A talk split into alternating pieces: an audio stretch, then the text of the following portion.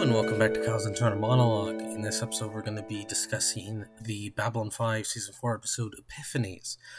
So, just real quick, I want to address yes, I came back from a hiatus for like two, uh, two episodes and then had an invert hiatus again. That was completely unplanned, and I apologize greatly for that. Though, if you're watching the future, you won't notice because it just goes from one episode to the next. But, uh, I ran into some technical difficulties and uh, had to deal with that, and it took about a week to get everything fixed. And after uh, once that got all fixed, um, hello, future people! But this is the year 2021. We are entering our second year of a global pandemic. I got the plague. I got COVID. So uh, that was several weeks of excruciating uh, annoyance but I'm all better now. I'm I'm back in business. Let's get going. So, uh, Epiphanies is an interesting episode. Um, in the simple fact that comes right after a big momentous thing that is uh, into the fire. You know, the, with the the end of the Shadow War, and um, it it starts out with this big celebration, and we feel happy, but also there's this underlying sense of dread almost because there's we know there's more to come. Uh, even the characters are feeling that they they they want to celebrate. They want to feel the revelry of the fact that they they kicked out these godlike beings. They're no longer gonna be controlled. Blah blah blah. But even Sheridan's like, there's a lot a lot more stuff to deal with here. Uh, this isn't this isn't over. Uh, and that's the glorious thing about Babylon 5, as I pointed out in the last one, is that it's constant asking of the question, what now? What happens after big momentous thing happens? Because if we look at a lot of other franchises, I, I think the, the, the, the biggest franchise that comes to mind in pop culture or science fiction sort of uh, pastime would be uh, Star Wars. Look, look at that. How it in the original trilogy you have three three movies. The end of the third movie, you know, episode six, they get rid of the Emperor. They kill the Emperor. But that doesn't mean the Empire's gone. It's crumbling, yes, but it doesn't mean it's gone. But we act like they won the war, blah, blah. No. That's not what's going to happen. Uh, and uh, it, it feels rather anticlimactic. And I think here, where they get to celebrate the brief victory that they have, but knowing that more shit's going to come down the line, as it does in this episode, I, I think is a nice, nice inversion of genre tropes, especially in filmed science fiction, not necessarily science fiction literature. Um, so Earth has decided to blockade B5. No public transports. There's no no shipments or anything of the like going between Earth and B5. Uh, this this is a brilliant tactic because, as as pointed out by some of the you know the the, uh, the, the people behind the Clark administration, is that they tried to take B5 by force back in season 3. Didn't work out. Lowered morale, blah blah blah, raised uh, Sheridan's sort of opinion in popularity. Uh, and so they need to handle this smarter, not harder, in a way. So, a battle of attrition, economic warfare. Uh, so get rid of trade, get rid of tourism, all this sort of stuff. It's gonna hurt B5 economically. Uh, and then their additional plan is because they know it's gonna hurt them economically, they then, under a false flag maneuver, frame B5 for running the blockade. They, they, uh, they, intentionally set up portions of the blockade to be attacked by their own vessels, but disguise it as B5, uh, thus making them look absolutely like the bad guys that they are trying to break up this blockade and they actively hurt, you know, and killed people to do it, uh, thus tarnishing their reputation. It's a very smart maneuver. Um, and because they, they cannot win straight out right now with B5. Clark knows that he needs to keep his opinion raised and lower Sheridan's. Uh, right now, it is a battle of personalities. Uh, so, hurt them is, you know, through a battle of attrition, and then come in with force. Pull, as they say, pull the pins out from underneath them, you know, pull the rug out and watch them fall. Very smart. Uh, and I like how Bester, uh, you know, comes into all this. He was assigned to deal with the situation, and so he signs his squadron, uh, you know, Black Omega Squadron, to go deal, go be the people that frame B five. But then, because B five has Carolyn on board, and he cares more about himself and his lover and the Corps than he does to Clark or Earth that he is more than willing to backstab the thing that was, you know, uh, ultimately passed on to him. And he, he goes behind their back and goes to B5 and says, Hey, if you let me do this, if you help me out, I'll help you. Uh, as we saw last season, he was more than willing to deal would B5 if his needs suited him. I think this is what makes Bester one of the more fascinating villains in the series.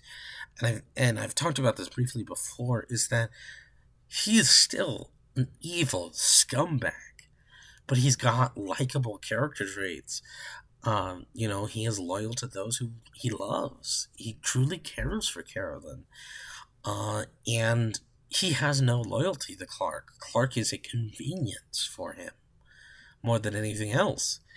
And so that is the situation he finds himself in, trying to deal with B5.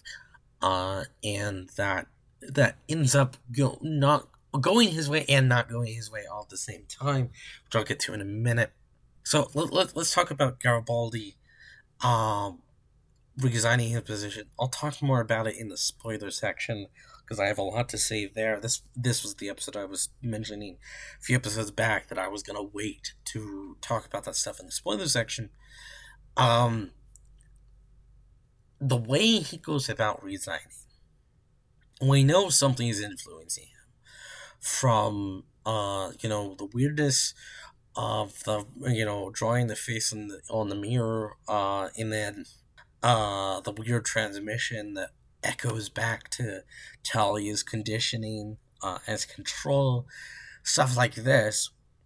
But his reasoning for breaking away, for not being security chief anymore, is both a deflection of the reason and but also makes sense even if it's not the real reason. You know, he talks about we just fought a war. Uh, about personal freedom, about the ability to choose, to go your own way. And I want to make something. I want to, you know, own something of my own. Uh, create a business or something. Do do something different, something new. Um, and if you won't allow me to do this, then what does that say about the war we just fought for the right to choose? Um, it's a it's an interesting thing, uh, interesting stance for him to take, but also it's a deflection because what he, you know, Garibaldi is not one to mince words. You know, as stated before by G'Kar back in season two, he never enters a conversation unless he knows what the other person is going to say. He rehearses the things and leaves room for people to disappoint him, but attempts to uh, lead them in the way he wants it to go. Um, this will be picked up further in season five with an interesting conversation between him, and a season five only character. Um, but he, when asked about the security chief thing, he deflects with, "Yeah, I want to leave, but these things." Basically, deflecting the true reason, whatever that true reason is. I'll get into the spoiler section. Uh, but he, you know, he is deflecting by. Uh, it's clear he's rehearsed this somewhat.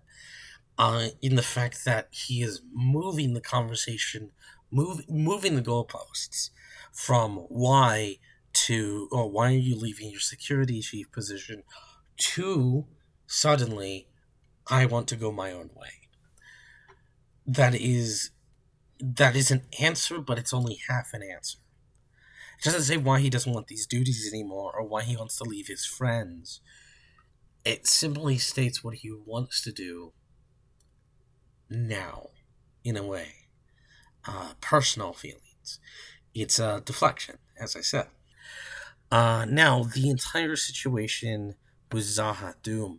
So, uh, they they go to Z'ha'dum because uh, Bester agreed to give them the plans about the frame uh, that Black Omega was going to do in exchange for taking him to Z'ha'dum to get shadow technology and hopefully free Carolyn and the other uh, sort of weaponized telepaths that the shadows uh, and Psi Corps had kind of created. And Z'ha'dum goes boom.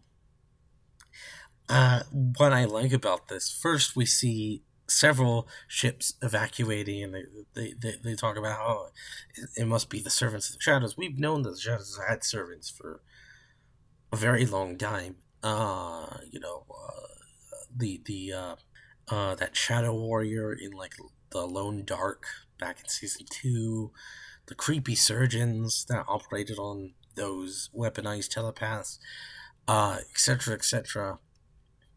Et so we do know that there were people working with the shadows. The shadows didn't accomplish everything just on their own. Uh, they, they, they manipulate people into working for them. And so from there, uh, there there's a hint of things to come, which I'll get to with the Regent in a minute. But what I love in particular about Z'ha'dum going boom is that a it's a remnant of the old world. Uh, you know the uh, we'll talk about the Vorlon homeworld stuff next season. Uh, but also the if this is a new age, you have to learn from the past, but also kill the past in a way. Uh, and Lyta's reasoning for triggering it, it's, it's, it's quite obvious she's the one that triggered the destruction, and Sheridan notices it and calls her out on it at the end of the episode. It's quite an interesting kerfuffle because it's both a personal reason that she despises Bester, and Bester personally pissed her off, but also she was changed by the Vorlons. What if they left some programming in her to make her do that? Uh, this will be explored later. Um, and, and speaking of Lyta, like, look at the way the Vor, you know, the Vorlons treated her. That she had nothing of value, nothing of personal interest in her quarters. All it was a was a bed and even then it was a uh, it was a concession on the weakness of humans that they have to sleep. Uh, and now that the Vorlons are gone, people are avoiding her, and it's making her feel uneasy and unwelcomed and used. Uh, and it's because the Vorlons, you know, even if they're gone, still scare people, and they know that she was close to them, but also just she can't find her place right now. Uh, that, you know, she goes out to the marketplace and buys all these knickknacks to fill out her room, personalize her room, but she doesn't know where to put them. It's all this weird sense of who am I? Which is ironic because, uh, you know, the Vorlon's question is, who are you? Um, the Vorlons took who she was and destroyed it and remade it in their own image, basically their own value, what they saw could be used. And now she's having to pick up the pieces. Um, And Zach is such a sweetheart. Uh, you know, helping her out. Uh, you know, getting your pizza and stuff like that, which is a thread we'll talk about later uh, in uh, coming episodes. But um, and speaking of Zach, I just want to uh, talk about a brief uh, interesting parallel in real life. That conversation Zach has with Garibaldi, where he he's talking about you know the, their life and uh and, and Zach clearly feels uncomfortable with Garibaldi, you know, renouncing his chief of security position and notices that he's deflecting. But Gar- Garibaldi again mentions when Zach first came on board, he gave him a chance, and everybody said that he wasn't uh worthy of it or you know every, that he was a problem child all this stuff but he took a chance because everybody is entitled to one very big bad screw up. Uh and that parallels real life with jeff conaway the actor who plays zach and jms um so uh jeff conaway was actually quite popular for a while he was in Grease, a bunch of other movies uh, he ended up having some difficulties with drugs, uh, and it kind of ruined his career. Uh, and over time, you know, he got clean. Uh, he uh, tried to bring back his career, and he had to start all over. And when season two of B5 rolled around, he auditioned for a very minor extra role that had a couple of lines by the name of Zach Allen and JMS recognizing him said, I'll give you a chance. You know, you prove you don't screw this up, I'll give your character more to do. And now Zach Allen's one of the main cast. And I thought that was very sweet of JMS and just echoes that conversation between uh, Zach and Garibaldi being real life Jeff Conaway and JMS. And this is not the only time that that will happen. That will also happen again next season in a very interesting way. Uh, and then let's talk about the Regent. So the Regent is an interesting character. You know, Regent Virini. You know, he he got appointed as Regent now, uh, and he is kind of emblematic of a lot of problems with, uh, you know, the Centauri. He's the one that told that joke about you know, what's worse than a room full of Narns, a room full of Narns and a key, uh, you know, stuff like that. And uh, he's he's kind of crazy, and uh, who can forget the line of pastels? But anyway, uh, he's kind of the perfect person to put a keeper on. A, he's small enough, and he's uh, you know, he he's kind of a pushover uh, he's decadent. He lets this entire lifestyle rule him. He's kind of bonkers already. He's let the power go to his head, and thus that makes him a pushover. Uh, and so putting a keeper on him, he's not going to act that much different than what he already is acting like. Um, very smart on the behalf of this unknown servant that we will get to in a few episodes. Um, now, spoiler section uh, before I end out here, uh, is the Garibaldi situation. So obviously, in uh, uh, in all intents and purposes of spoilers, you know, Bester reprogrammed, partially reprogrammed uh, uh, Garibaldi. He accentuated parts of his personality. So that that what makes the tragedy of the storyline so much worse is that Garibaldi doesn't do anything out of the ordinary for himself. It's just his own personality slightly turned up, you know, turned up to 11. Uh, everything he does is something that he would legitimately have thought to do. Uh, but this is the issue right here. I have an issue with the way JMS you know, sort of hints at this storyline.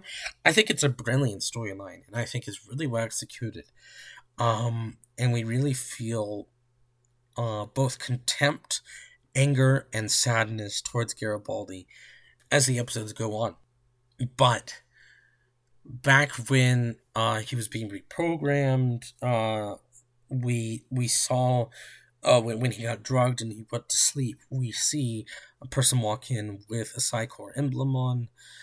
Um, and there, then there's the the uh, the, the the transmission that echoes uh, control uh, with Talia, and then uh, then then of course Bester's monologue to Carolyn, which was a fantastic scene of its own. As I mentioned, it really provides the sense of that that Bester, well, evil does have some sort of heart in him.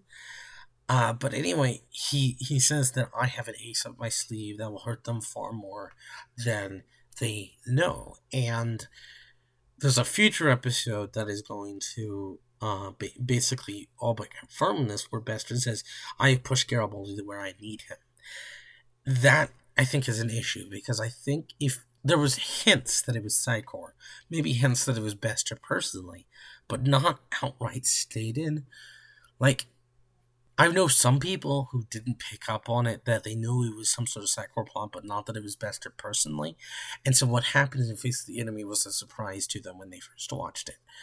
But as someone who is paying a lot of attention has seen this multiple times, it's very clear that JMS is not really hiding the fact that Bester's behind it.